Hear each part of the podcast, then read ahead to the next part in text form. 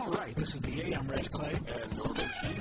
This is the Yay, where we talk about life in the theater and the theater of life. We have a fantastic guest, a good friend of both of ours, Durand Garcia. What's up, man? Greetings, ladies and gentlemen.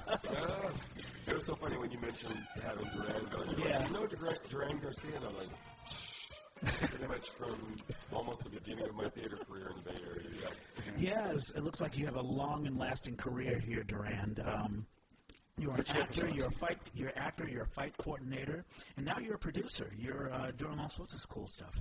Yeah, I've had to transition into producing because of the um, the amount of small films that I've worked on. Most of them, I'd say about 40 independent and student productions, and they just there was always a disconnect between what they wanted to do and how to do it with facility. Uh-huh. You know how to facilitate what they really wanted to do. So a lot of times, and, and, and people say this when, when, when I was down in LA uh, doing my final quarter at John Paul the Great Catholic University for uh, film producing, MBA in film producing. I would go to a thing called the table, which is a meeting once a week, 6:30 in the evening, Thursday nights, and a lot of film professionals go there uh, to this meeting at Marie Callender's on Ventura Boulevard, and they said just do it and do it for free. I mean, there was one guy that that made his first film on with a camera, with, with a with a camera phone Phone, phone, phone yeah. camera. Yeah. Nice, yeah. And but but does that really sell? Does that really? I mean, you, you get the credit. You you get Yeah. a you know. Yeah. It's a notch on your on your gun, but Yeah, but but what, uh, what is it you going to really do in life? Yeah. Yeah. Yeah. We have, we have a lot of stuff that we could talk about. As I begin our uh, each podcast, how was your week, Norman? Uh, it's interesting. 2019. Yeah. Is No, this our I- first I- podcast? No, we've done No, another we, okay, done, yeah. we did one. Yeah. Um, but we've done at least one, yeah. Yeah. Um, no, it's. Uh, I was telling you as we were walking in that uh, I went to a memorial last night. Oh, you did? For Rod Dibble. He had died at the end of 2017, and a year ago we did a memorial. Do you ever go to the alley, Durand? Do you, I don't know if you said. bar on uh, Grand. Yeah. No, I, I, I don't know. Okay. Yeah. Well, he was the pianist there for about 50 years. Wow. And so, um, you know, so we miss him. Was he a friend of yours, or? Well, in that sense, I mean, I was I was going to the alley at least a couple of times a week. I'd say on average, I was going at least. a Yeah, he's sort of like the piano man. He's like, you know, the last, you know, the last lineage of individuals who just go to a bar and just play the piano Mm-hmm. and people can gather around and sing. right as jukeboxes were coming in, piano bars were going away. that was the era that he came up in, and you know, it was pretty amazing. So, um, one of our one of my friends had a little anniversary memorial, and it was it was very cool. So. That was a big part of my week. My week has been strange theater-wise. I've done I taught at Soda. Um, I did a reading with Play Cafe. Um, the night before that, I did um, performance with um, Stagebridge of their new writers' works. Um, and I start rehearsals next week for Everyday Alice. So You're busy. Yeah. You're really busy. it, Well, it's- typical Norman D. He's always busy. And, and, and you went to Europe this year, or was it last year? Last year. last year. Now, Yeah. Yeah, Paris. yeah, um, in the fall. Oh, and I also went and picked up the poster from uh, our show that we did in Paris. Um, The Lucia Berlin stories. Yeah, Lucy Berlin Stories. There's a poster with just me on the cover. we did the show with all these boxes that you know they became everything. They became a bus. They you know an operating room. They became all these different things. Mm-hmm. And so there's one of them where the story starts. It's a bizarre little story. It starts on. It doesn't start on. It references a commute train in Connecticut. And so we started off with a line of boxes on the diagonal. And uh, for the photo shoot, we did that line of boxes on the diagonal with me sitting there reading the newspaper. And that was the photo they decided to use for the show. Was nice. Paris, so and France and the other places they went too. So It's good advertising for you. it was great. But yeah, no, it's um. Oh, and today I after we finish, I've got a photo shoot with um, Ubuntu. Very nice. company. Yeah. I got a message from Richard Jennings saying, I've got to have the information for Norman Gee. So I gave him that information. So if he's hit you up, Called me this morning. there you go. They're talking to me about Musical Cafe. I'm like, Mm-hmm. eh, okay. Well, I think they want you as a director, right? No, no. As an they're looking for a singer. Oh, really? Uh, Well, you, hey, you sing. Right. And he said, he said, I'm like, yeah, I, I, I sing. There you go. So, uh, did, did you go to the piano bar and sing? Last night after the memorial, went to the piano bar. Did not sing. Um, it was uh, so the schedule since Rod has left. The schedule has changed pretty drastically. Um, there's a couple of nights where it's a, a guy on a guitar. Um, a couple of nights where this one guy has become sort of the primary um, pianist, and then Friday nights it's this other guy Jeff. Jeff turns out was on um, was the pianist on Moondance. You know the song the Van Morrison tune. Oh, wow. Yes. Wow. Wow. So- incredible. Yeah. Yeah, so he was in last night, and the crowd was big and young and rowdy, and I couldn't get anywhere near the piano. And I was like, actually, this is a sign that things are going on. That you know, Yeah. it was funny when Rod died. Rod had been in ill health for a couple of years, and so this transition took time. It took months to kind of get these people in place and get it settled. Um, so when he finally died, a bunch of regulars who hadn't been around coming around going, "What's going to happen now that Rod's gone?" And the ones, people like me who've been hanging around are like, "It already happened. Yeah. You know, there, there is no void to be filled. That void has already been filled." I, I take it the trend is, of course, Rod came at a time where you knew all the standards, like the Great American Songbook, Yeah. Rodgers and Hammerstein, Yeah. Rodgers and Hart, Yeah. that sort of stuff. And an older generation grew up around that. Mm-hmm. Even me, a black guy. I mean, Gershwin, yeah. yeah, Gershwin. Mm-hmm. a lot of the Frank Sinatra tunes and Yes. Mel Torme and Ella Fitzgerald and stuff. And I'm sure a new guy comes in and he's doing piano versions of, I don't know, Cardi B or Beyonce or, you know, whatever the He's young doing are some of listening that, to. um, but he's also these young kids. I mean, just like us. Yeah. You know, I went in thinking, "Oh, these were the songs they used to play on AM radio when I was a kid." Oh, sure. You know, they yeah. didn't play them on FM. Almost no FM was playing anything like that. I'm sure a lot of Billy Joel and um, Well, so they are doing stuff like that, but they're also doing the serious old, the, the American Songbook. thing. Yeah. It's the whole range, and Yeah. it's kind of gorgeous. yeah, cool. So, yeah. So theater wise, um, for me, before we jump to current events, I got so you remember Lisa Kong, the Yes. uh, the Asian playwright. So she wrote me. She offered me a job, and this is advice that I'll ask you on the air. So I'll just read it. I was, I, as you may recall, I was starting an environmental justice theater project last time I spoke to you. This has evolved into starting an eco theater company called Same Boat Theater Collective. We're putting together an application for Playgrounds Innovator Incubator to help new theater companies get a start. Uh, Bridget Jetta Portman, who we know, uh, is in the collective, and she and I would love to have you on our advisory board. It's great. Blah, blah, blah, blah, blah. Yeah. So I basically said yes, but I've never been on an advisory board. I think you were on the Ubuntu advisory board, or maybe you still are. No, I'm not on their board, but um, I've been on boards. I've been Okay. on a few boards. It's every board is different because one of the needs of the people in the organization, Sure. you know, like for example, if somebody is financially savvy, mm-hmm. then they don't need you to come in and, and talk to them about that, or you can simply talk about it and they can go execute. But sometimes when you don't have that person on your board, or you don't mm-hmm. have that person in the organization, a board member will step in for that. So every organization is different. Yeah. way.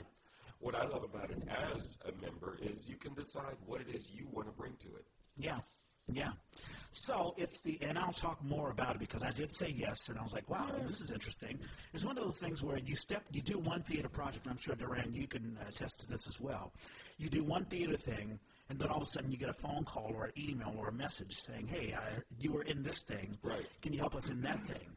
And, you know, when we began doing the Yay, I had no idea where it would lead to and how many doors it would open, how many people would come into our lives, and where that would go. Right. And it's it's been fantastic, and so this is one of those things. So I'll talk more about the Same Boat Theater Collective. I know it's something Lisa Kong is passionate about. Right.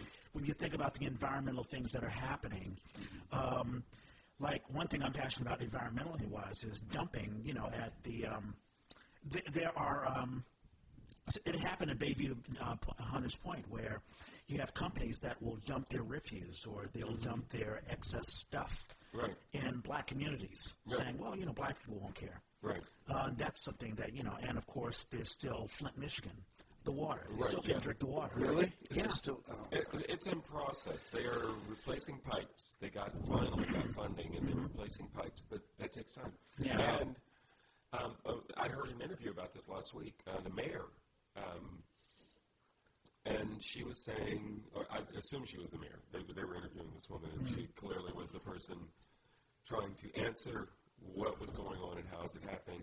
They're going to go house to house to do testing. Mm. Yeah. So even once Good they idea. get the new pipes in, they're like, we want to make sure that Yeah. we're not just sending you know mm-hmm. clean water into bad pipes. So, Right, right, exactly. So, so yeah, I'll talk more about that. Let's jump into current events. Um, so, it is now official. We are the the government shutdown is the longest today? in American history. Yep. He's done it again. We Yeah. are number one. Yeah, yeah. If this is what he means by America, making America great again. You know, it's, it's Right. absolutely amazing. And I've had plenty of friends. I've talked about this where I used to be a government employee, a federal government employee when I lived in D.C. Right. Basically, contract work. And uh, I've had friends of mine not get paid during the Clinton administration when there was a furlough and a shutdown. And now I'm seeing uh, news, in, like in the New York Times and the Washington Post, people who have had to take out loans from banks Right. because they thought they would get a paycheck and they don't Yeah. and it's it's just hitting people really really hard. Yeah. Across the country. Yeah, Yeah. It's, it's kind of like holding people hostage. yeah, That's exactly what it is. and then forcing people to work. Like I didn't think it would affect me, but I did my taxes uh, this week, and they were like, "We're not even going to process this until the last week of January, Right. if then, Right. Wow. Because those are federal government employees, Right. so Yeah. it'll be interesting to see what happens. Yeah. How are you going to get the? How are you going to process taxes? Yeah. Where, how are you going to get the money into the government? Well, they Yeah. just what did they just? They finally voted to to fund something, and I don't, I'm not sure if it was the IRS. Pelosi. Yeah. He, he he is playing chicken with the wrong person. Yeah, And so her strategy is brilliant. First, they came out with that big bill. Then she broke it out. So every day they passed something. They passed something for the farmers. They passed the IRS. They passed um, the one, the funding for um, SNAP, you know, the food programs Yeah. for kids. And they say, we passed this, this resolution will pay for this so that kids don't go hungry. We passed this so that farmers can get paid. We Yeah. passed this so that your taxes can be processed. Um, and they just did that every day Yeah. last week. Now, when you say they pass, it passes the House, but it has to be accepted by the Senate and signed by the president, right? Uh, well, no, I think it's legislation that just goes through the House and goes to the president. Okay, I think that's, you know, they, they pick stuff that is their, sure. you know, that's their Yeah. responsibility and they have that power. Okay. And so they've been, and so they're purposely passing these bills knowing that it's just putting pressure on him, but it also makes the uh, Republicans look bad. Exactly. They're not going to say, hey, listen, we're doing the best we can. And Mitch McConnell left town. Right. And people are pissed off at that. They're like, Yeah. wow, you left town and you leaving us in the dirt. They were going to give uh, bonuses Right. to, you know, certain folks until people put that, put, you know, made that into a tip. So there's that. Um, oh, I didn't talk about this. Uh, Cyntoia Brown released on probation after 15 years in prison. We talked about this. We didn't talk about it. I guess okay. Well, there's R. Kelly. I don't know. We, you know, we can hit that. So that documentary What's is out. great is the documentary is now um, is now pump, you know, fueling That's right. the pump for um, for Well, these a pro- investigations. Exactly. Something that should have happened. Well, he was prosecuted a long time ago. Do you know who R. Kelly is, don't you, Durand? Um, I do not. He's a black dude who ha- is a uh, R&B Right now, he's superstar. supposed to be uh, the, the top of the R&B Yeah. charts. Ah. But he, um, R. Kelly, you said? R. Kelly. Yeah. Oh yeah, yeah, yeah. Okay. Yeah. yeah, and you know now he has a harem of young girls that he's been recruiting, staying in his house and basically, you know, Right. sexually abusing them. But a lot of them don't claim to be victims. But I think that's changing now Right. because folks who have gotten out of there, the women that have left R. Kelly, are now talking. As a matter of fact, this week, his daughter Aiden came out against him, called him a, called him a monster. Yeah. So, I hadn't heard that so that's Yeah, that's that was there was uh, Yahoo News. It was Yeah. all over that. Yeah. Uh, Trump's primetime speech. I don't know if you have any thoughts about that, but that was, that was interesting. But Like overshadowed by everybody else. No, I fell asleep. I, I was on the fence about whether or not I was going to listen to it. I fell asleep before it came on. All of a sudden, there's a knock on my door. The boy comes in. Did you listen to the speech? Wow. Yeah. He's 17, right? Yeah, he'll be 17 next month. Okay. And he came in and we had like a, a, a serious discussion Hmm. about this. It was weak, it was stupid, but they were really lame, he says, talking about Pelosi and Schumer. Okay. And I was like, because that's the first thing. I watched their, I Hmm. didn't even watch this thing, I watched their response. It was weak. And then I saw the um, alexandria Ocasio-Cortez, Ocasio-Cortez yeah. um, interview earlier in the day. Oh my God, she was on fire. She was so good. And so I was like, well, I better go ahead and watch him. So I watched it, and you know, it's dumb, it's lame. He did a really good job of sounding sane. So that's what my son responded to. And in fact, like we talked about the wall, and he's like, well, but I mean, we do need a wall. It's like, oh my God, we we have a wall. There there are barriers. There's stuff. That's not the big issue. Mm-hmm. You know, this is this is a distraction. This is Yeah. not- if you really care about immigration, if you really care about border security, there's so many other things that would be so much more helpful mm-hmm. than a wall. Yeah. But at least he's talking about it and he's interested in it. I mean, he's 17, 16 years old. I mean, how deep can you get into what the details are? It was amazing. Just and Yeah. the fact that he was coming to talk to me about it, it was like, Yeah. Yeah, that's that's a good gift. That's a gift. Yeah. It was, it was surprising. And then Mara was out, and she came home, and I told her, and she like marched into his room, and suddenly he's like, "Why are you yelling at me?" Yelling. well, because he's like, "No, you can't really believe this," and I was like, Oh, okay. Of course you can. A lot of the country does. Yeah. You need to. And he, somebody called her on yelling. She dialed it down a little bit, and they actually had a nice discussion. I'm like, Yeah. wow. I'm down to hear what you think, Durand, about just this whole thing. I mean, you- you're a Latino American. Does it hit you personally? I mean, when you hear, you know, Trump talking about, Not not so much personally, but having lived in, in Los Angeles and, and living here all my life, um, what, where I- where I was living the last few few months was in around uh, the Pico Union, Union and Pico Boulevard, and I have seldom lived in such a Latino place. yeah, You know, even the Koreans were speaking Spanish. wow, So um, it, it was it was a great experience. However, most of most most people who um, are Latino would say that the border crossed us. Right. Yeah. I've, I've met a lot of people who don't understand why, um, or, or they don't even think. Well, it's San Jose, San Jose. It's not Saint Joseph. yeah, Right. It's not St. Louis. Right. So, it, it, it- oddly enough, if you if you look at the way the, the United States be, before it became the United States, part of it was Louisiana Purchase, That's and the right. part of it was Owned by all Latino was Yeah. was all owned by Spain. Spain. So you had yeah. these two Catholic countries owning half the country, mm-hmm. and I've often thought, well, okay, well, why didn't God let the Catholics take over? They had allegiance to a king. Mm-hmm. And if you if you look at the Old Testament, it, it's the, the prophets were saying, "King, not such a good idea. yeah, yeah. You know, he's going to lord it over you. He's going to enslave you. You know, and you'll you'll be sorry." Yeah. And they said, "Yeah, let's have a king anyway." But the pilgrims and the people who came over, granted, they, they you know, like the Puritans shut down theater in, in London. Right. They were the ones that they wanted women off the stage. You know, Right. that didn't happen in Spain. The women were still on the stage, but um, nevertheless, uh, the idea of freedom Yeah. without a king, so that there, you know, there didn't have to be um, a religion to mitigate the power of the king. The reason the, the, the Henry VIII broke with the church was because he wanted all the power, Right. and he wanted to lead the, uh, you know, to lead the church and to, to, to marry and have children, Right. you know, and and none of the, he didn't realize that he was the one that was impotent. So.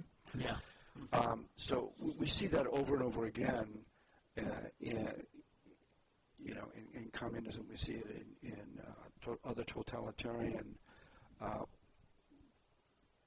ideologies. That the people want all the control, and they want religious control, and they want civil control. Mm-hmm. Whereas this is not happening here in this country. We're, we're keeping that distance and that difference, So church far. and state. Yeah, so Yeah. far, and that will be ideal. Mm-hmm. You know, and that, that's the reason I, I I came to the conclusion that okay, that's why Louisiana Purchase gone, and you know, but nevertheless, it did what it did do. It was it did alienate. All, all, I mean, my family's been here for 200 years. Uh-huh. So from 1775, 1776, Oh, uh-huh. my family's been here. Yeah. You know, from the founding of San Francisco, the founding of San Jose, Yeah. um, and there was a hundred a hundred families or so that came from from Mexico. I thought we, we were on a boat. We weren't. We walked. no, they walked. yeah, we walked. You know, so- Yeah. Okay, so we, we walked. expedition, yeah. Yeah. So, um, and I'm still friends with Berryessa, who also came. He, he, his family moved in right next door, across the street, Yeah. from where I was living. Yeah. Know. And, and I appreciate that. And I'll just touch on a little bit of history. But James Polk, uh, in I believe 1844, was the one who initiated uh, Manifest Destiny and the Mexican War. Right. And even you know then people recognized this is a land grab. This has nothing to do with Manifest Destiny. Very similar to Donald Trump. Donald Trump says, "Oh, we have a crisis." We talked about this on the podcast a couple of uh, episodes ago. Right. I just don't believe it's a crisis. I think it's something that was created for political purposes. Yeah, well, th- I think there's a, there's a fine line between understanding that there are people who do have criminal records that are escaping the law in Mexico or wherever, and they're trying to get out of Dodge, and they come to the United States. And by the same token, there are terrorists who also want to do the same thing. Um, now, I am I am not necessarily for the wall, but there are other ways of vetting people who do cross Yeah.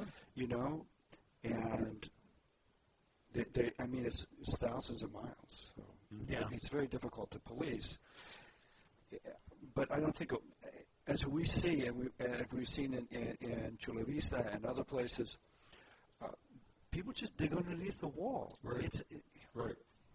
and, and if you're a cartel, if, you, if you, you're a drug dealer, you've got lots of money and you can hire Yeah. people to do that. So it's not a Right. deal, you know. And, and Well, or- or you're just going to fly them in. yeah, you could fly them in. You, you, could, Yeah. you could traffic them in in, in many in many assorted ways. Yeah, I, I read a news report that a lot of the drugs that come in, or people that come in, they don't come in via the wall. No, they come They in come on in airplanes through- and they come in on ships. Yeah, yeah, exactly. So the people Yeah. who are really being punished are not so much the criminals, but Right. Individuals who are just trying to get a job. A lot of them Yeah. work at Burger King, Yeah. you Yeah. know, or work Yeah. in the fields for I don't know two bucks an hour or something Right. like that. Yeah, yeah. Well, it, it's one of the. Well, I think one of the big misnomers is that, you know, oh well, well, yeah, immigrants from Latin America they're, they're taking all the good jobs. No, they're not. They're doing the jobs that you don't want to do. Right, They're the ones that are d- doing the dishwashing, the cleaning the toilets. Um, Or even a lot of con- uh, construction, contracting. Yeah. You know, Yeah. Yeah. These folks are just getting picked up and Yeah, and we've even prosecuted individuals who contract illegal immigrants and don't pay them Yeah, because they know no, they're that not going to happens a lot. Right. Yeah, I, I ran into that when I was working at the soup kitchen. Um, a, a lot of the guys that we were serving that um, were probably here illegally, um, but they would come in to eat, you know, Mm-hmm. Right. get, get soup at, at St. Martin de Porres House of Hospitality, and they tell me stories about, oh yeah, this guy, a former police officer, he's in in construction now, and he hired us, and then he didn't pay us, Yeah, or he paid us half of what they, Yeah, it's you know. yeah. You know, so that that kind of thing happens, and Yeah. and, and that that's why you And if we prosecuted these employers, exactly Exactly. it would, yeah yeah, that would stop. Yeah. And so, yeah, so I totally. And there's one last thing that I'll get into. Um, the meteorologist, uh, Jerry, Jeremy Kappell. Uh, this is the meteorologist who was fired for saying Martin Luther Coon instead of King. Did you hear about this? no, I did not. So it's become a big thing. Where was this? So this is a weatherman. Yeah. A weatherman. I believe this was in um, maybe Minneapolis. I'm not exactly sure. Oh, wow. But in any case, he jumped on the air, and I guess he was just doing his regular thing. He's talking about a boulevard, Martin Luther King. Yeah. There's, a, there's a Martin Luther King Boulevard everywhere. in the Everywhere, yeah, yeah, yeah. And instead of saying Dr. Martin Luther King, he said Dr. Martin Luther Coon, and he was immediately fired, and it became a big, you know, it's on CNN and a bunch of other things. And I guess the question was, well, did he really mean it? Can you really be a racist, or can you not be a racist and say racist things like a whoops, oops? I, I don't know how you whoops that one. That, that just slid out of your mouth, just No. accidentally. Coon, I mean King. Right. No. No, I hadn't heard that one. I'm glad. We seem to be having more and more of these things where just an instant reaction. It's like, oh, do not let social media pick this up. You know, Yeah. companies immediately are like, no, Yeah. no, no, not us. I mean, it's interesting. Like Louis C.K. is is actively trying to get back into the business, uh, you know, oh and and it's like, whoops, I made a mistake. Okay, let me, you know, Right. relax for a little bit, and then I'll try to jump back in. So we're seeing a lot of that happening. We're well, Kevin Spacey um, went That's to right. this week. Well, you saw his uh, controversial video. He put out a video. Basically, it was very strange, where he uh, was cooking, and he was um, he was in his character, his um, House of Cards character, Oh, and it was like he was almost denying everything that was happening. Basically saying, "Well, you know, they want to take me out, but they know they can't take me out, or whatever." It was very bizarre. It was not apologetic at all. And uh, it, just like Louis C.K., Louis C.K. was controversial because he had did this skit. I mean, uh, so the controversy was also who are the producers that allowed him to do the comedy sketch Right. instead of saying no, you can't do that because of the sexual harassment thing. Right. I mean, whipping out your thing Right. and jacking off in front of somebody. Ah. That's pretty bold. yeah, it is. But and he was unapologetic at all, and he was sort of making fun of people of the the children at Stoneman Douglas, the the shooting victims. And it was like, wow, that's very. So there's some psychological things going on with these folks. Right. I mean, even um, um, Cosby, before he uh, was prosecuted, I mean, before he was convicted, had this very denial, and I'm going to Right. perform anyway, and I just don't care. Right. Yeah. Yeah. So it's crazy, and well, there it is. Okay. Well, I mean, it's not. We're not. It's not. We haven't seen the end of it. Yep. what I love is we keep seeing these pronouncements that the Me Too thing is. It's a fad and it's past its date, and it's like Yeah. no, no, no. It was the beginning of something, and now we're seeing it become policy yeah. and and social norm. Yeah. For us to say no, that's not cool, and no, you can't do that. Yeah. And, and it should never even have, have come to that point. Mm-hmm. You know, um, the whole. I, I think that, w- that taking liberties with other people's bodies, as a fight guy, Yeah. as, a, as a fight Yeah, we're going to coordinator, that. Yeah. I have I have written out a whole page of how you deal with sex scenes. Mm-hmm. And I was at, at UC Davis, and we were- we were doing Woyzeck. Yeah. And in Woyzeck, there's there's like this rape, Right. and I did not choreograph it, but I had to re-choreograph it based on the uh, the original choreography done back east, Uh-huh. and I had to do a special paper for all the young kids, saying, "This is you know we're going to do a rape scene, and this is how you deport yourself. No improvisation, Right. and we're going to talk through it, and we're going to ask questions. And if anybody's uncomfortable with anything, say something. Mm-hmm. And this, this, I mean, across the board, anybody that gets touched. In, in my business, I touch people all the time because I have to move an arm, I move a leg. Sometimes a little bit, you know, not, not necessarily legs, but, but definitely, you know, it, raise your arm a little bit because you have to block the, the, the incoming, Right. you know, blow, whatever it is, whether it's from a sword or from a toaster oven, you know, you have to know what you're doing and, and, and not get hurt Yeah, exactly. and not hurt other people. And it's a wonderful transition into what you do. I'll just say this. There are a lot of individuals, men, who come from an old mentality of, hey, this is the way I've always acted. Why are people telling me what to do or whatever? Right. And the transition to the new normal, which should have been normal already. Right. It- respect people, respect everyone. Right. It's a hard transition for some folks. Yeah. And you can either go along with the times or be, you know, pushed out. Well, I, I think I, I think the, the the idea that we've seen so much um, in the media now of, of, of you know racist talk, we, which you just mentioned, you know, Yeah. the, the, that weatherman, Yeah. meteorologist. If we do not, as a people, as a country, as human beings, uh, understand the sanctity of the individual, then this is going to continue. You know, the, the racist comments are going to continue. The the the uh, inappropriate behavior, the inappropriate sexual behavior, because we don't take seriously the fact that every human being is sacred, and therefore we treat them with dignity and respect. You go. Because we're all equal in dignity. Are we all equal? Yeah. No. You know, you're stronger than I am. He can beat me up. You know, this this woman can, can dance like nobody's business and run circles around me in that, that, that area. So we're not all equal, but we're all equal in dignity and we're all equal in sanctity. Absolutely. Everyone should think that way. Yeah. So says the wonderful uh, Durand Garcia. Fight coordinator, actor, producer. How did how did the two of you know each other? Because when I mentioned uh, uh, Norman that Durand was coming on, you're like, "Oh yeah, I know Durand." I'm like, "How do you guys know each other?" Oh, we've known each other for a long time. Yeah, I, I don't think I met you. You weren't at state when I was at state. Um, if I was, I was in a different department. Yeah, I might have been. I was there in the 70s, and I was there again in in the. Uh, I was there late '80s. Okay. And um, I came out of that and started to mix in the theater scene. So I got in touch with you. You know, I came in, co- in touch with you pretty quickly after that. So when you were talking about Latino theater, it was like, uh, yeah, I remember when, like when Luis Orpeza was pushing. yes. Yeah. You know, and you know, there were. I don't know. We just started. It might have been through the African American Shakespeare Company. It might have been through African American Shakes. It might have been through. Well, we did Asian Jockey in our midst, Yeah. and And that, that would have been later, though. Yeah. Yeah. Yeah. but yeah, African American Shakes. I met um, the incredible um, Sherri Young in '94, Uh-huh. and I just fell in love with her.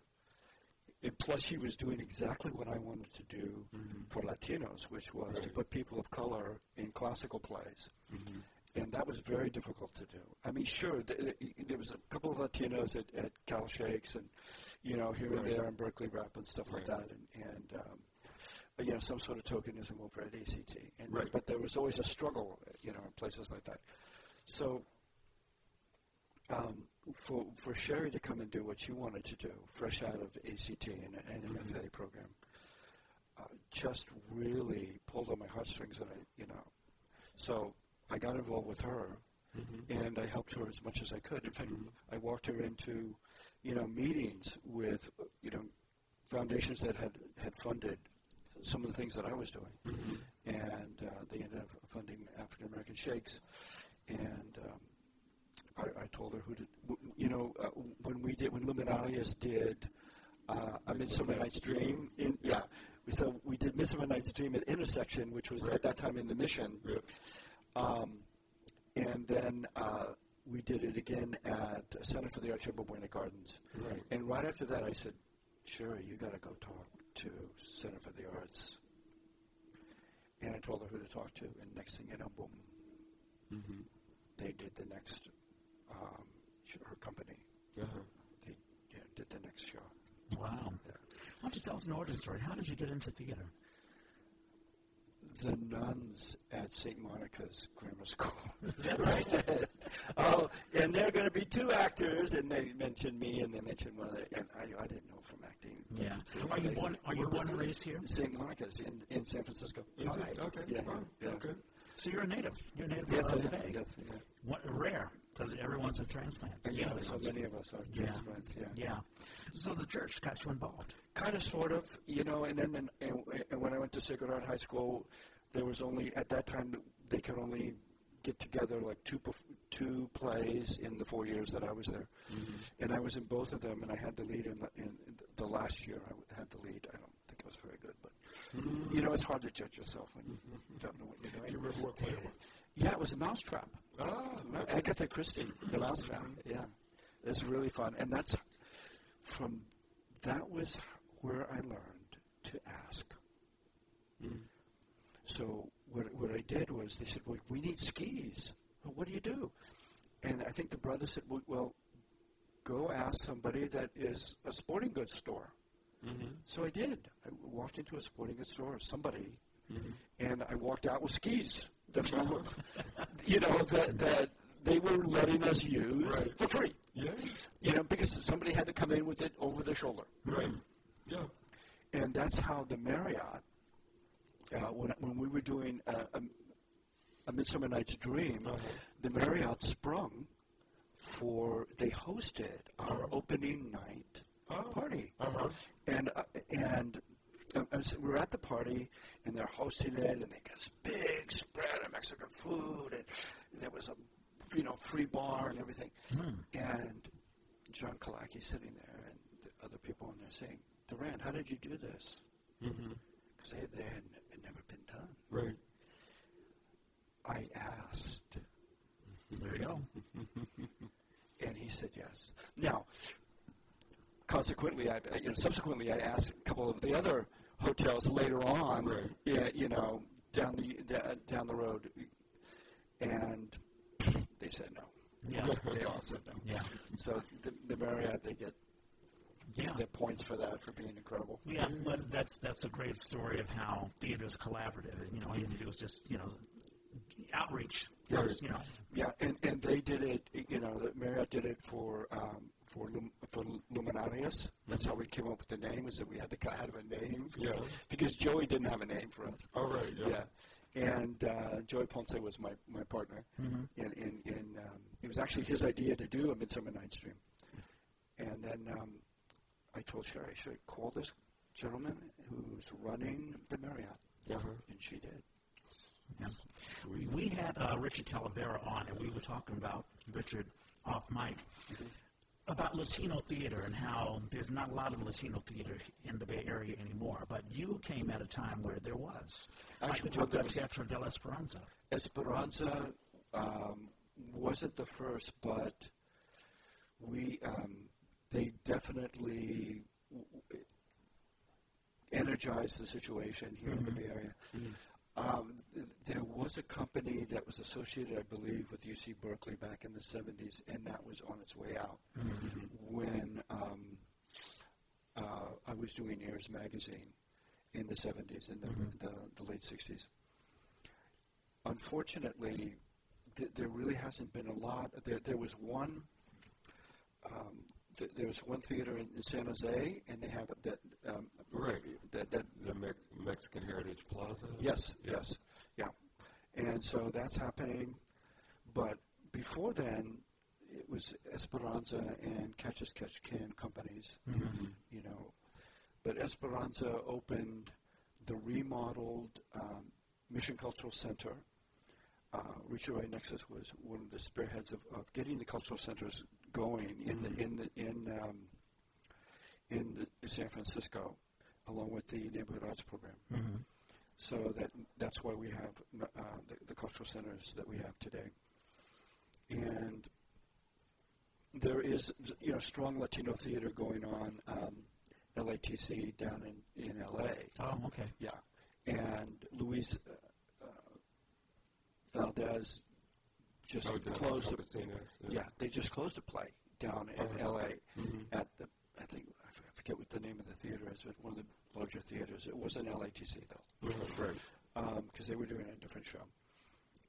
And I, I wasn't able to see it because of the demands of, of the program. The- Yeah, yeah. Oh God, MBA program is killer. But, but yeah, that's right. I, I, I did. s- I, one of the, the major the major theater company that I work with um, w- was was at Teatro Esperanza. We did the very f- uh, first their inaugural production, which also opened the, the um, Mission Cultural Center. Uh-huh. Reopened it. Yes, Re- yes. reopened it, and uh, I was very lucky to to be part of that. And Was that El Cacure? Was that uh, Loteria. Loteria? Oh, Yeah. Loteria. Uh, I forget the, the whole name of the, the company. I didn't bring my resume, but um, De Pasiones. Oh, De okay. Pasiones. Uh-huh. Loteria de Pasiones. Oh, there you go. Lottery of Passion. yeah. But uh, you you've acted um, you've acted you've done you've been a fight coordinator. You and I know each other from off Broadway West. Yes. with the Harders. Yes. Yeah, a Hedda Gabler, right? Yes. And- That's right. And I see a poster right there. Yeah. it? Yeah. And that was that was um, the lead actress was uh, uh, Cecily uh, um, Cecilia Ponte. Cecilia Pomtek. Yeah. Yeah, we had her. She she sat and she talked about um, balancing acting and motherhood or whatever. But I believe it was gun work. We I had to buy. It's funny. So as a stage manager, you're talking about you know just asking and you know like getting props and all that sort of stuff. I remember when I was a stage manager in the 80s, uh, this is while, while I was going to school in New York, it was easy getting props and things. Like I had to get like a horse saddle, and I just went to the stable in, you know, in New York and got one. And I remember as a kid, I don't know if you remember this, Norman, but um, it was easy to get pop guns.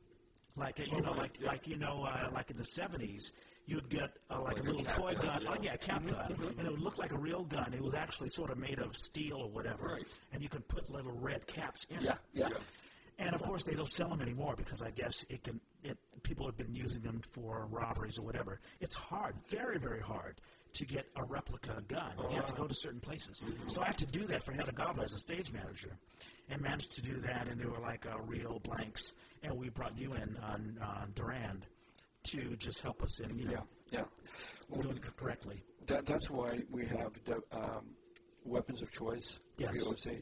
And I also have a you know a, a cache of guns that I rent out. Mm-hmm. Um, they're all non-guns, even, even the ones that have um, muzzle Yeah, flash. And they have like no no capability of firing. They don't. They don't. They can't. Um, in order for them to qualify uh, as non-guns, they cannot load real real um, cartridges.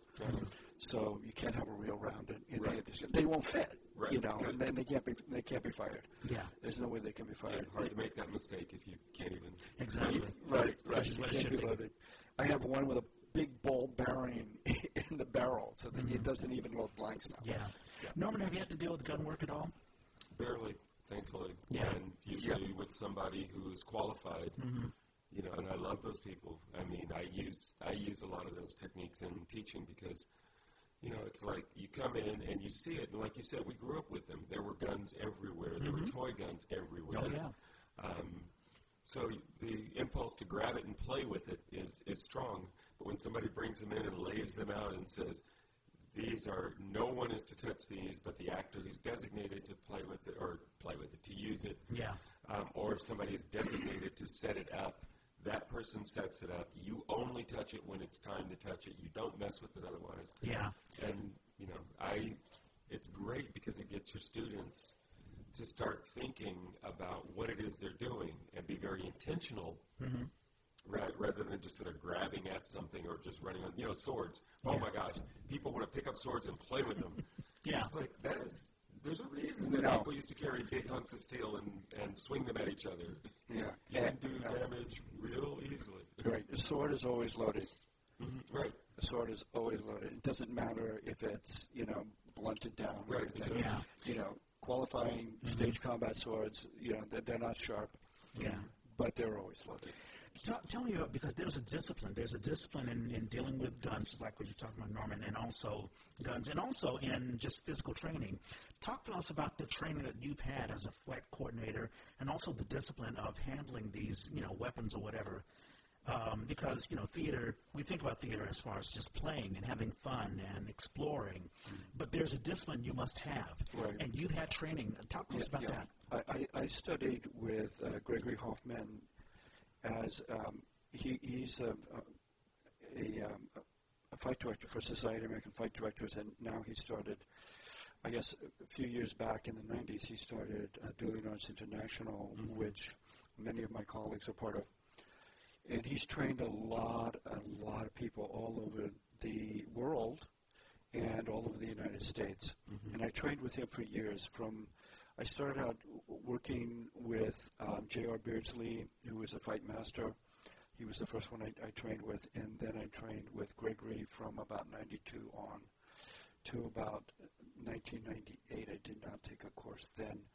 Then I took another course in '99, 2000. I went to Stanford where Gregory was teaching, and we did a special uh, course for fight directors.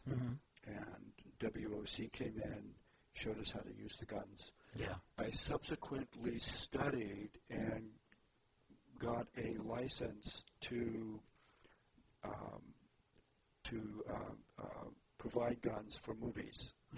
So I had an entertainment firearms permit, and you have to be uh, you know have to be qualified for that. I mean, it's the same qualification that anyone who wears a, a sidearm. You know, anyone who's in security, they have to know exactly what you were you were discussing, Norman, about nobody touches this stuff. It, you never draw a gun unless you're going to use it. You always point it in a safe direction. Mm-hmm. Not only did I did I did I become licensed, but I also did my own research because I was teaching it, uh-huh. and I got all this information off the internet from firearms professionals who who, who do entertainment firearms, mm-hmm. you know, provide entertainment firearms, and that's now a three-page handout that I mm-hmm. give to my actors and the people that I teach Right. on how you know how you approach firearms for theater, how you approach firearms for film. Mm-hmm. They're basically the same. You were saying, yeah, nobody touches these. You you hand it back to the, the designated person as Right. soon as you come off stage. You know, you don't fight with a loaded gun. Right. And there was an interesting story because I, I studied with Allen Suddeth, who basically he wrote the book. He's a fight master back east. He wrote the book um, about fight directing, which all of us have as fight directors. And so I've studied for like for many many years. I went back east also to study it, to teach uh, stage combat. Uh, I studied in Illinois for that for two weeks, a big two week, you know, like a f- eighty hour intensive. Very intensive. Yeah, it was it was killer. Um, and I also studied. Uh, I went to northern uh, North Carolina and studied with several fight masters uh, doing violence for film. You know, learning about violence for film and how to do like simple things like you know falling, you know, five or ten Right. feet into you know crash pad and know how do how do you approach whipping and stuff like that. Anyway, so that's partly my background. I've been studying mm-hmm. for years and years and years. Yeah. And I continued to study. I think the last course I took was in 09, but I also studied with Tony Vella, who is one of the top stunt guys here in the Bay Area. And he does a workshop for stunt coordinators and, and, and for stunt actors. Mm-hmm. So if you wanted to learn about stunt acting, you would go to Tony Vella or you would go to David Boushey school up in Washington. And David Boushey school is very intense. It's also another f- 40 week, uh, 40 hour, um, I guess it's 80 hour, two weeks. Two weeks. Mhm. Two weeks, and you learn everything. You learn driving cars and how to skid, and your high falls from second story windows, how to do stair falls, all that stuff. And also, there's an extra week or two weeks uh, in wire work, so you can also learn how to do wire work Yeah. up there with um, with David Boushey, and he's What, what is wire work? What do you mean?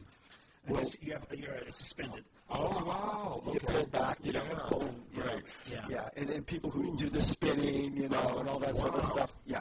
So that that you can learn how to do that, and uh, yeah, the wire work is is pretty intense stuff. You know, it's amazing. And Durand, you and I were talking off mic.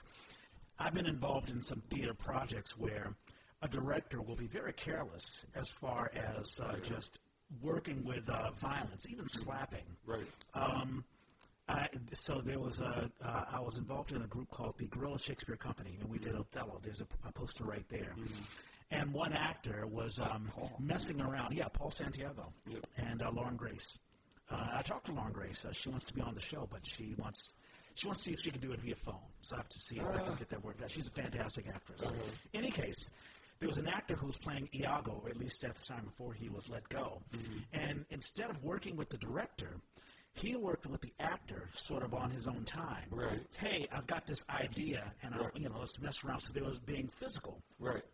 And so the director's like, okay, so let's do the scene. And they're doing it. It's uh, Iago Cassio, put the money in thy purse. It's a, Sure. bla- it's a basic scene, but they're doing some physical stuff. Right. The director got really upset. Hey, I didn't tell you to do that physical stuff, and fired the uh, the actor uh, playing Iago. Yeah. And he did it at a time where you know it's like you know Iago's that's a heavy you know Yeah, that's a heavy a script huge- heavy. Yeah. Yeah, that's one of the that's the hugest. It's probably the biggest role Yes. in the show. So Yeah. we had to scramble to find another Iago to, mm-hmm. you know, take that whole script. But I guess the whole premise of the story is you have an actor. Now, here's a question for you: Is it okay for actors, if you're a fight coordinator hired to work for a company, is it okay for actors to sort of work on their own time on physical stuff, or do you need to be there? Well, I have I have handouts for that. I, I give my actors uh, coming in. I usually give them not always, but usually I give them handouts Yep. that describe step by step how you go about designing a fight scene. I, I still how have, you, how you from uh, Two Noble Kinsmen, I still have the sheets you, Oh, you gave us. Yeah, and how do you deport yourself with, with either swords or unarmed? And I, I would say if, if an actor does do that, they, we certainly can't control people, and, and um, especially if they're if they're not in rehearsal and they're set up their own rehearsals. But at least we can give them some tools to work with, and one of the, those, those tools is to learn that you grab muscle masses when you grab people. The victim does the work. Right. This will save your life. Yeah. Save your life. The victim does the work, and it can be. It needs to be applied in, on, on every level because people have really hurt themselves. The, the, the president of SAG, she was up in um, Toronto or Montreal, or someplace in Canada, and she had to be dragged downstairs. She was dragged downstairs by her hair or her head or something. yeah. And by the fifth take, she was in her her um, what do you, what do you call it? The the The mobile or her little area. it was a um, you know one of those uh, Trailer? trailers. Yeah. Yeah, she was Yeah. in her trailer. She's crying. She wouldn't come out. She refused to come out. They did not rig her.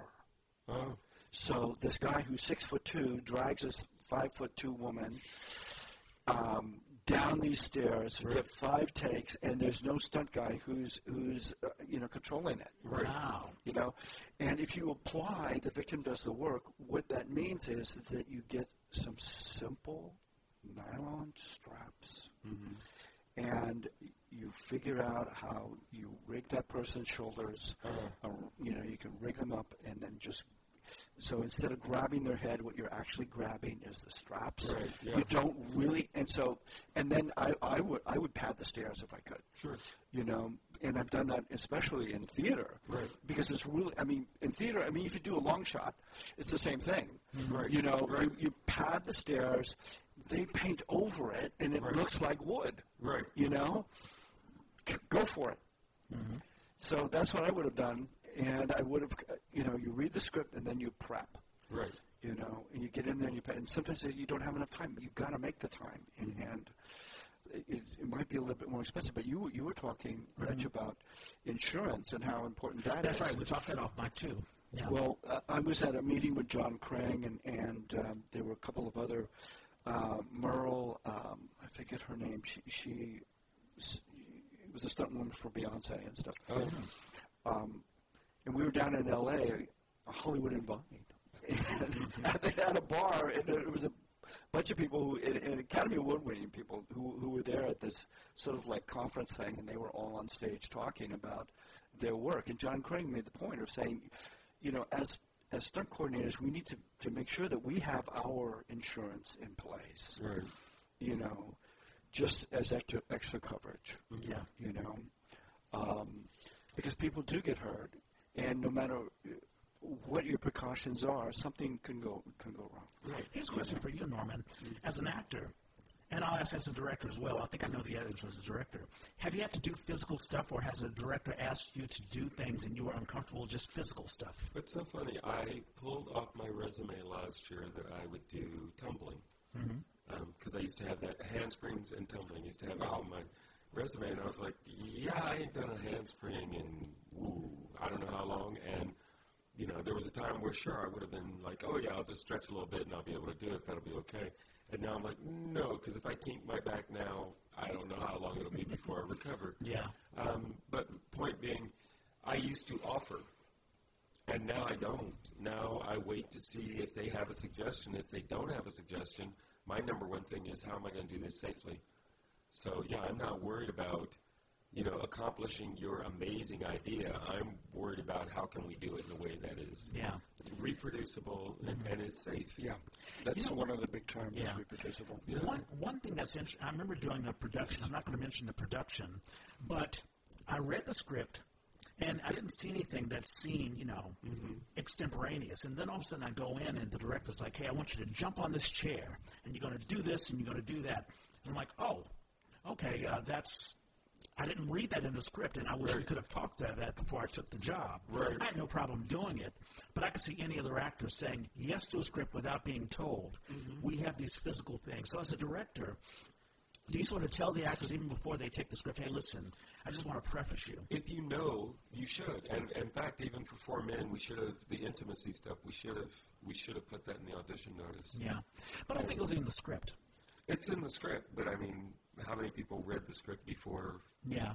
Before they took Like, the roles? like, like Priya, for example, she, I'm sure she knew that as Velvet she would have to do well, yeah, I think we used in, in the sides. I think we Yeah. used this scene, so it was clear that there was Yeah. a bedroom scene. And like Kim knew there was a fight scene with with um with Richard. Right. Yeah. Yeah. Um, but yeah, it's a sort of thing that you d- should let actors know Mm-hmm. beforehand, or you should let them know at the audition. We're thinking about this. We're considering this. How are you with that? Mm-hmm. Yeah. Or best, we're going to have somebody work with you on this stuff, so you don't even have to worry about it. Mm-hmm. Because that's the other thing you talked about all your training, and I'm thinking. But when you work with these small companies, these people who don't really fully know what they're doing, you end up having to come in and say, this is what you need to do, and how often do they find it hard to take your recommendation? Yeah. Like here's a question, Durand. Do you have to sometimes tell a company, I know what you want to do, but you can't do it? Have you had to say no sometimes? Um, I, I want to say yes, that, that I've had to say no. I would, a lot of times what happens is that what we can actually do on stage is dictated by the physicality of the actors, their Yeah. abilities, their, their physical ability. Um, and the, the people m- at most risk are the newbies, the people who are just starting out. They're overzealous. They and and as a what I found as a as a fight guy, especially or anybody who works in movement, is that we, we really as people who, who coordinate fights and choreograph fights, we have to really be careful to really see what we're looking at, to understand what we're seeing. Because one of the accidents that happened, and I did have an accident, it was, I was almost going to quit. Um, a newbie was supposed to be, in my book, was supposed to be called, but the director took it upon himself not to call this particular actor to the rehearsals, and I, I went crazy.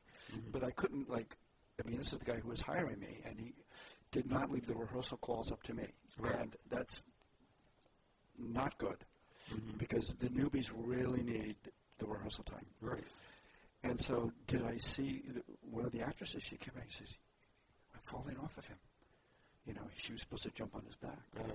I can't, I can't, I you know, it's throwing it all off. And um, I'm I'm really worried about this.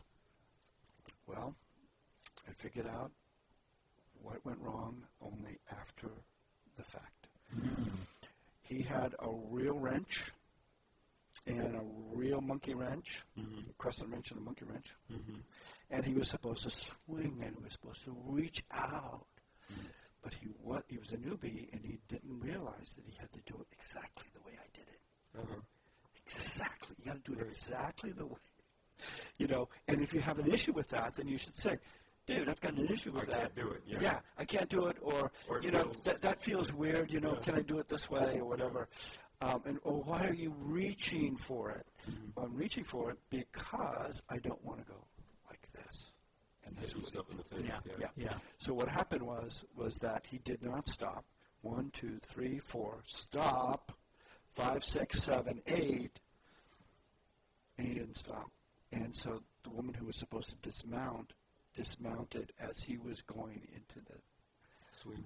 She grabbed his arm and he pulled it away from her Uh-huh. because he got angry at her. I guess. Yeah.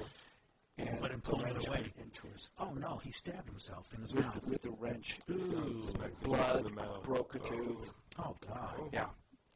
So it happens.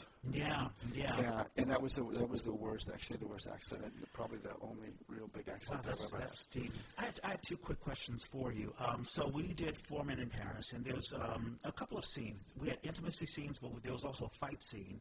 And really, it just dealt with throwing a cup, and it just occurred to me, you know, when we deal with fight scenes, not only do you have to deal with the people that you're working with, but also the space, the environment. And sometimes you don't know.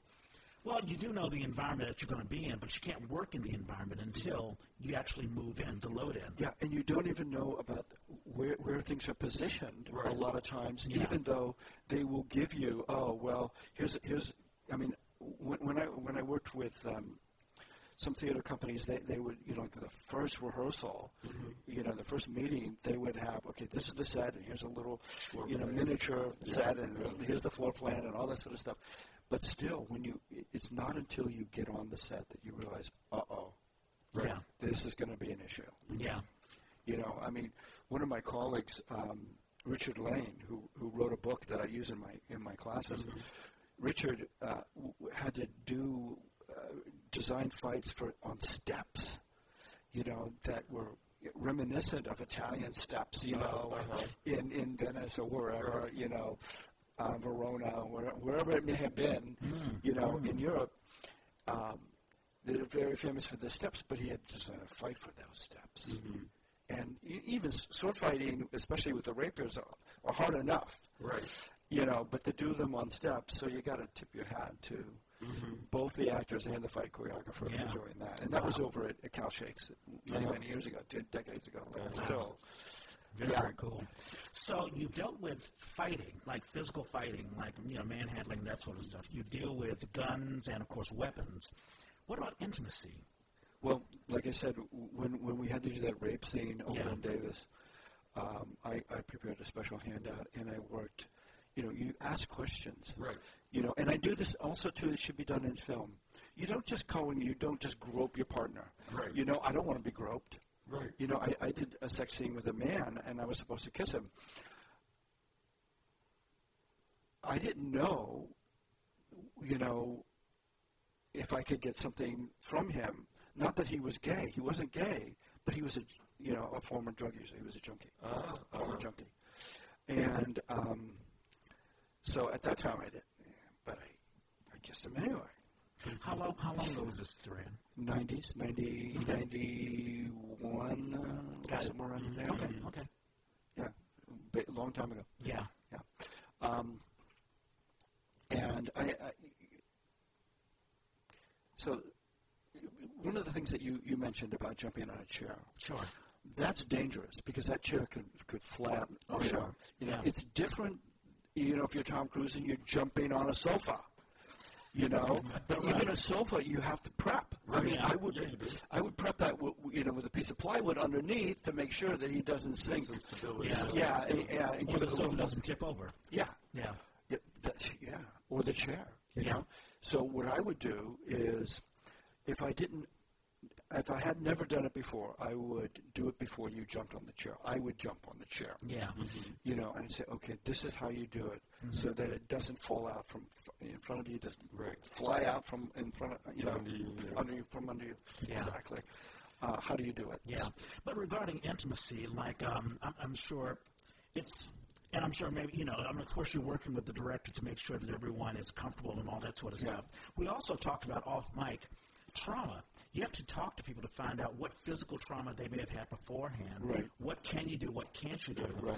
And also psychological trauma. What can trigger you? Right. Do you deal with that at all? Yeah, I, I, I haven't had too too much um, to worry about in terms of the, the physical trauma. Yeah. But you know, my approach, and uh, Norman could probably speak to this um, because he, he's worked with me on, on, on some fights. Um, especially with with uh, men and women, we've all we've all been traumatized to one extent or another. Some of us more than others, of course. And it, it had to be, I would, I should think, a pretty horrendous uh, trauma, you know, a continuous trauma to tr- to have something as simple as a grab or, you know, some of the things that we would do as as uh, actors in in a scene, you know. So basically, um, we talk out the, the scene, and any stunt coordinator on a set will say, "Okay, this is what you know I want to do." Right. And how do you feel about this? And this is what I see, and this is how I see it happen. And, and you would walk the actor through it. Right. Okay, we're going to go down this area above the stairs, and we're going to do this and this and this. And he's going to grab you this way. And how do you feel about you know? And they'll they they would come up and say, you know, and, and usually when I when I start a class, I would say if something's uncomfortable, tell, tell and, and it's also in the handouts. Right. If you're uncomfortable with anything or with any way that somebody touches you, um, you T- bring it to the stage manager, bring it to the fight coordinator, bring it to the director. Don't keep it inside. Um, it's not worth it. Yeah. It's not worth it to, Right. to re traumatize yourself or to go through something that is unnecessary. You know, it's it's not necessary to hurt yourself or to be, you know, to, to relive a trauma um, simply because, I mean, sometimes we're not quite aware. Yeah. You know, you know, you know the, the, the, the process of Rolfing. Sure. What happens in Rolfing often is that we, we hold a lot of our wounds in our bodies. Right. So when they're doing the Rolfing or, or even some, some really rigorous types of massage, um, we, we start reliving it in our brain. Right. That's right. We store emotions in our in our muscles. We've talked Yeah, yeah, Yeah. the muscle, well, muscle memory it also carries the emotions too. Yeah. So, th- you know, th- those things are, are very real. Yeah. That's a good I'm reminded of the story that you told me, Norman. I think you were working with an actress, and it was an emotional scene. Maybe it didn't have anything to do with physicality, and it was just too much for her. She, do you remember that story? Um, what what came to mind for me was when I did God of Carnage, and I had a wife, and we did have a physical scene, and the director ended up doing the the stage, it. yeah, the combat. and so then she would say, "So let's go ahead and run this at half speed," and this actress just refused. She's like, "I just want to be real. I don't want to like. I don't want to be fake." And I'm like, "Oh my god!" And so we would have to. I would have to be extra careful about how we just prepped it. Um, so that when we were in the middle of the scene, so I was always on guard, which is funny because when we did um, uh, two Noble Kinsmen, um, we had no problem running our stuff, you know, before the show, doing our fight call, and we always worked together. So it was great. In the scene, we're having a fight, but the two actors are on the same page and we're working together. In God of Carnage, I always felt like I was in danger. Hmm. Whenever we would do the scene, I was like, and I have to keep an eye on her, not the character, on the actress, because, you know, she was just so resistant to making sure that it was safe, which is funny. I think she just didn't get the concept. Yeah. If you take the time to make it safe, then in performance you can give everything that you want to it, but you've already created a structure. Mm-hmm. Because again, it's muscle memory. You're not likely to go too far if you've already kind of programmed yourself that this is as far as you go. Yeah. I, I think that's a misconception that a lot of people have that, um, oh, well, let's just do this for real. No, because you are not Desdemona, and you are not going to be smothered to death or Right. choked to death Right. by Othello. I'm sorry. Right. You know? And you're not Hamlet, and you're not going to die by a poisoned sword. So Right. get over it, Right. you know, and do it safely first and then work up to speed because that will be able, and then sell it as an actor. That's your job. Right. You know, we are acting. We are acting the, the violence. We are not really going through the violence. Mm-hmm. You know, because even like you were saying, it, it, it, it can traumatize a person. Oh, yeah. Yeah, and, and if you didn't have the trauma, by the end of the scene with Norman Gee, you will be traumatized. Maybe, you know, because according to her, that's the what, what she was saying. Do it for real. Are you kidding me? Okay. No, it's Oh, I got a story. I've got a story for you. Okay. There, there was I was working in the South Bay on, on the on the west side of the peninsula, not on the east side of the peninsula, mm-hmm. and Can you name the theater company? Or no?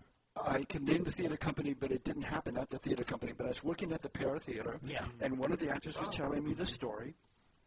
And he said, Well, you know, I was working with this one fight guy down in uh, San Jose, and uh, we got to a point where uh, there was a slap on the face. And I was supposed to slap this other actor. Now, the guy, the, the actor that I was telling me, who was telling me the story, he's six foot two. right.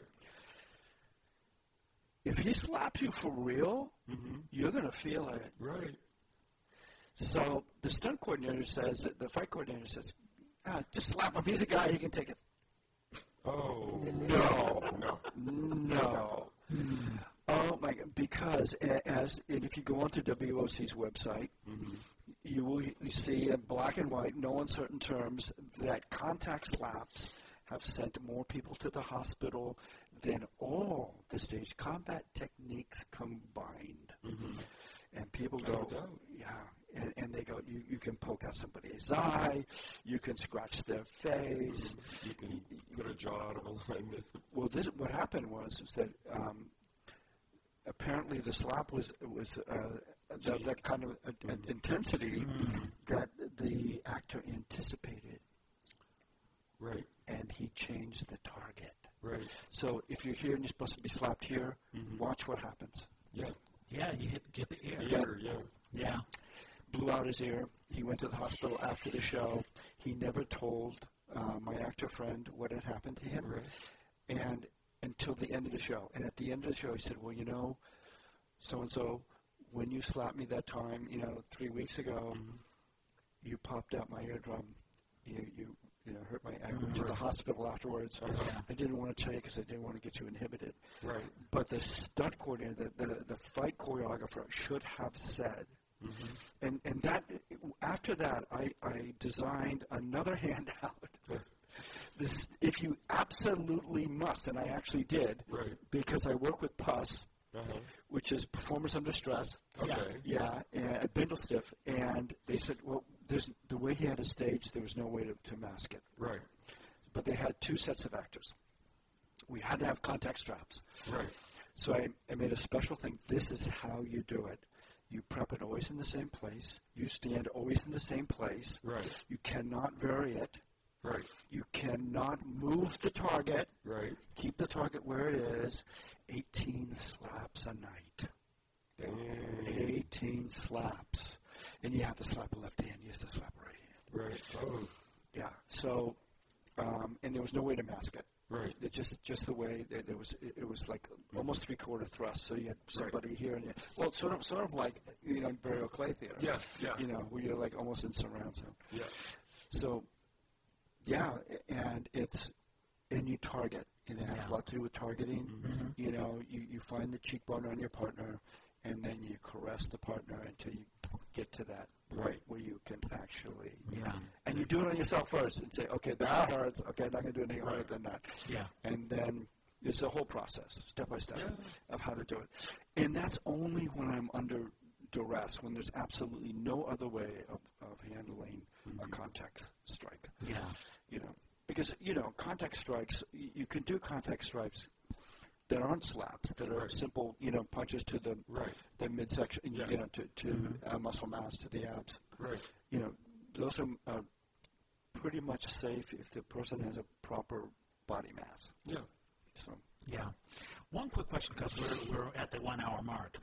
How is Bay Area theater treating you? I mean, I know that you work in LA and all that sort of stuff, but are you getting the most out of Bay Area? Because you've seen the Bay Area theater from the 70s all up to now. yeah. Well, probably the, the Bay Area is. Um, uh, it's a kind of a theater mecca in terms of the amount of theater that's being done here. There's tremendous amounts of theater being done here. Most of it is non-paying, unfortunately, and those that do pay often forget to pay fight choreographers. Oh, They- no. and as you know, Norman, unless you're equity, they're not going to pay you very much. Yeah. You know. My wife and I just had a weird conversation about that because um, I'm up for Othello, apparently. And I just got an email this week saying, well, we haven't finished casting, um, and you are still in consideration, um, but also realize that I'm balancing out my equity contracts. So my wife said, wait a minute, so that means there are times when there are roles, you know, there are jobs that you don't get. And I said, yeah, I'd say more often than not, there are jobs that I don't get. I get there are more jobs that I don't get because I'm equity than that I actually get. But I said that the majority of those are jobs where they either don't pay or it's not a role where I really care, you know, that much about not getting it. She said, but then there are roles like this where you really want it. And I'm like, there are, and I do really want it. But if they can't afford to pay me, and more than the pay with me, it's equities um, standards, equities rules and regulations that I love. I just got the contract for Everyday Alice, and I love reading through that. One of the first things, it's like in the first three list things in the contract, it says more remunerative employment. We understand that if you get offered something else, you got to go. Mm-hmm. You know, Yeah. we understand, and I'm like, that's what I, you know, want. That's what I appreciate. Well, you have a, the Othello voice, I think. Uh, You know, that was a really your your That voice. would be fantastic. I'd love to see you as a Yeah, yeah. I mean, yeah, I'd love to see me as a yeah. You've got you've got that voice. What, man, what company is that this? Uh, Livermore Shakes. Right on. Yeah. Yeah, so we'll see. And it's so funny. These are sorts of things where like I wouldn't put this out normally, but I'm like, you know what? Just be, just you know. I enjoyed the audition. I enjoyed the process. I would love to work with that company again. Um, and it's outdoors. Oh man. Well, it's outdoors, and the present. They're apparently going to change venues after this season. But right now, they they've been doing wineries the whole time. Um, the way they've got the audience configured, it's pretty much 360 degrees. Like there is really no, cover. Yeah, there's. Um, I went to see the show last summer, and they had a couple of walkways and a couple of staircases up to this raised platform. But um, you know, and so the walk, and I know I've been doing this long enough. I know what this is. So if you're center, if you're on the platform, then you have to just keep moving. You can't keep one. You can't keep one point of focus. If you get on the walkway, you can't act in the middle of the walkway. You either need to be about to approach the walkway or get to the other end of the walkway. But when you're in the middle, you're sort of trapped. And it really affects what you can and can't do. So I already know these things. So that was part of the audition was they said, so recognize that you're going to have audience over here and over here. So play to those sides.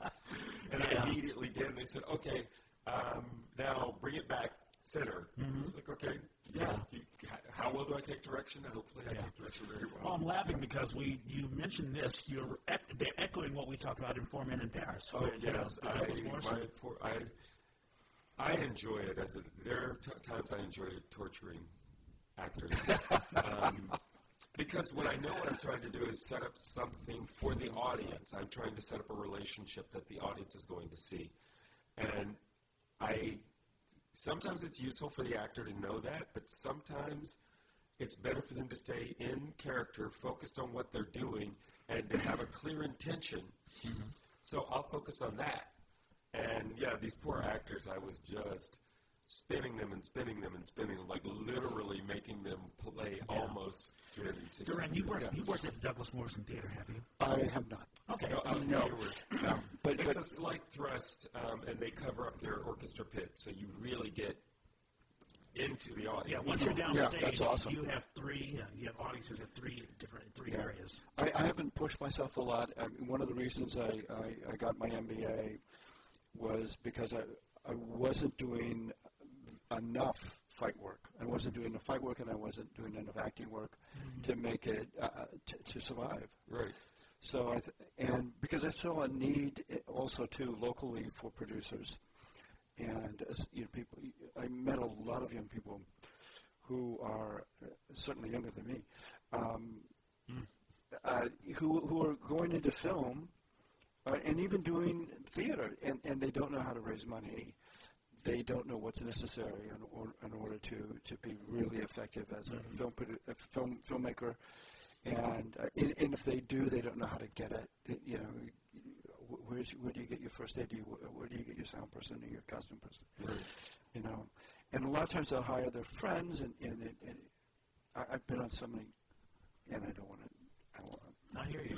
I hear you. Yeah. Well, you- you're finding out a lot of work you do. You're dabbling in both theater and also film, and you know you- you're you do such a wide variety of things. You know the fight coordinating, and you know you have your uh, you have a production company, and you know I do now, yeah. Yeah. I, I'm really going forward with that, and I interviewed uh, Justin Chin as, um, as as my first director for um, a, a series that I'm, I'm, I'm working on.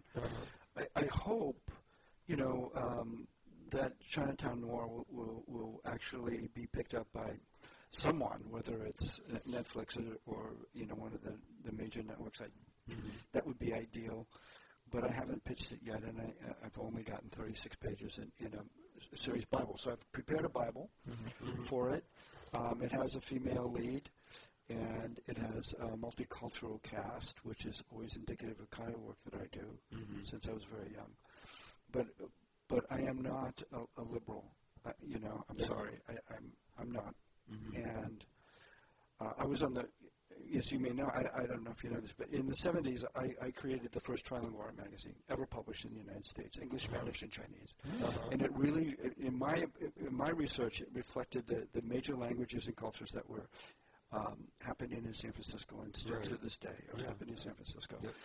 And um, you know, I, I knew Ntozake Shange and Alejandro Murguia and uh, Hector Cruz and a lot of people that were were poets at that time, um, moving and shaking. And, and I, I, I, I worked with the small press companies, many, many of them, you know, Barbara Zerlip's company and David Plum's company. Um, and I think we even did something for Isthmus, which was Turtle Island. Um, you know, so and uh, there, the, uh, um, so that was something that was all part of me, but it's been co-opted. You know, um, socialism, communism doesn't work. If you look, I was looking at your theater magazine, Mm-hmm. and we're talking about Brecht, you know, and R.G. Davis is talking about communism, and well, you know, there's there's you know there's Lenin's and there's uh, Tolstoy and there's mm-hmm. Trotsky and there's this and there's that and there's Mao and Mao Mao criticized Lenin and all that. I go, oh please. I mean, this is like the Reformation. I mean, everybody's got their their thing going on. Mm-hmm. So, it, and it's already been proven it doesn't work. How many millions of people, tens of millions of people, have to be Yeah. destroyed? Although I'm, I'm surprised at Cuba. You know, Cuba's so Cuba is, pro- this- i i but even then, I mean, I, I went to school with a guy who said, "Oh, Che, he murdered the farmers. If they wouldn't give him what he wanted, yeah. dead." Those are sort of- So, do the ends justify the means? You, you just the killing of innocence. We have to. I think we can all agree there are some things that are intrinsically evil. Yeah. You know, and killing of innocence will always be Yeah. intrinsically evil. Let's do shout outs. Uh, birthdays? Um, and so I, it's funny. I, I did. I'm being a good boy about um, making a list, making my list, and checking it twice. Um, but now, oh, I have it in a simple place. Yes. Where is it? See that Othello voice is is, is Yeah, yeah, going exactly. on. Yeah. Aha! Uh, Daniel Kane, Greg Bryan, Rich Sargent, Christian Muir, Daniel Levin, Barry Graves, and Taylor Valentine. Um, and these are, um, I s- mentioned them last week, but, um, you know, just trying to get this out, so I'm actually posting it on our Facebook page. Yeah, I think you got some sort of response too, didn't you? I didn't look this morning. Okay. So, um, but Barry said he was going to let us know what, what his project is, and I'm like, okay, yeah, let me We're know. gonna, we're gonna get, get him in the chair. Yeah. So those are the happy birthdays for this week. Happy birthday. So uh, you took Barry Graves. Um, also um, on I know Barry. Sunday. You know Barry Graves? Yeah. He was our Richard Wright. Matter of fact, you may see a picture of him right there. Four Men in Paris. You see him? Yeah. He's right in the middle. Yeah. Yeah. Yeah. yeah. There you go. Um, on Sunday, tomorrow, uh, Tacey Duquesne Marshall, uh, an actress I've worked with a long time. I, I can't remember this show, but uh, she's a fantastic actress. I remember her spirit. You know, she was a very lively actress. And um, so her birthday is a Sunday. We mentioned Barry. His birthday is Wednesday. He was our Richard Wright. Also, a um, a high school classmate of mine in the theater department. She's actually teaching theater at Duke Ellington School of the Arts. Priscilla Precious Porter. Uh, I still remember um, she did a monologue, Lady Macbeth, out damn spot. I still remember that. So Precious, if you're listening, you know, happy birthday to you. Thursday, another Ellingtonite, Monica Baker Pena. She's another great actress. Also, Lamont Rigel. I'm surprised you didn't uh, mention him.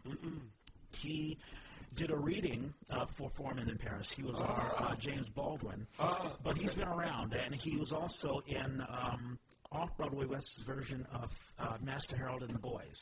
Um, right. That's that's where I remember seeing him. Yeah, Lamont. Yeah, Yeah, yeah, yeah. Lamont's fantastic actor, and uh, That was a wonderful production. That It was. kick-ass. It was fantastic, a fantastic production. You can say that. Also, Noel Katz. Noel Katz is someone who uh, I. This takes me back to when I was a stage manager in New York, when I was still in school at NYU. He was a composer for the Third Step Theater Company. And what's fa- what's fascinating about Noel is that so when I did Nia, this was last year. No, I'm sorry, the year in 2017. I did a musical, Right. World Musical Cafe Nia, and an, uh, a woman said, um, "May I speak to Reg Clay?" And I'm like, "I'm, I'm, I'm Reg Clay." It's like, "Do you know Noel Katz?" I'm like, "Wow, that's like 25 years ago." It's like, "Well, yes," but they were they were promoting the musical cafe and me, and I saw your name, and he saw your name, and he remembers you from 25 years ago. Oh God, So it's, ama- awesome. it's amazing how the tapestry of theater stays connected. Yeah, yeah. People you haven't met, and, you know. So, in any case, Noel, his birthday is on Thursday, and on Friday, Jennifer Medeiros. I'm probably butchering that last name, Medeiros. Yeah, I think so. You Medeiros. She was an actress. She and I shared the stage at the DMT for Candide. Yes. And she's a cancer survivor, so I'm very happy to know that she's alive and well and, year, yeah. and has celebrating another year. And that, those are my birthdays. Uh, well, the only show, it seems like shows are wrapping up right now. There's a Time for Hawking is still going on at um, the Women's And that ends tomorrow. And also, and also, um, I see stage readings, short plays by Laurie Parks and Lashoff. Yeah, I've been seeing that, but I'm not sure exactly Yeah. what they're doing. Did you guys do anything on uh, Ntozake Shange when she died? Um, I think we Month or two noted ago. it when it happened, but um, the um, the production of um, for Color Girls was happening in San Francisco. Yeah, yeah, Elizabeth and Carter after Mary directed, so yeah. yeah. we we were definitely talking about it when it was happening. Yeah. Yeah, stage reading, short plays by Laurie Parks and Lashoff. Uh, that's at the Actors Ensemble of Berkeley. Uh, I think that's happening Monday uh, at the Live Oak Theater. So that's that. And also, I've been promoting for a while um, a history of World War II at the Marsh Theater. Uh, John Fisher, who runs Theater Rhino, he's does he's doing a one man show. So that's still going on at the Marsh. That'll end on February the 2nd And that's it. That's all that I have. Yeah, that's Um, it. uh, Durand, do you want to uh, promote something of yours? Um, I would just like to say that I, I will probably be working with Barry Graves, uh, and he, he did give me a call. Um, while I was in LA, uh, he, he needed a knife, and I couldn't find it.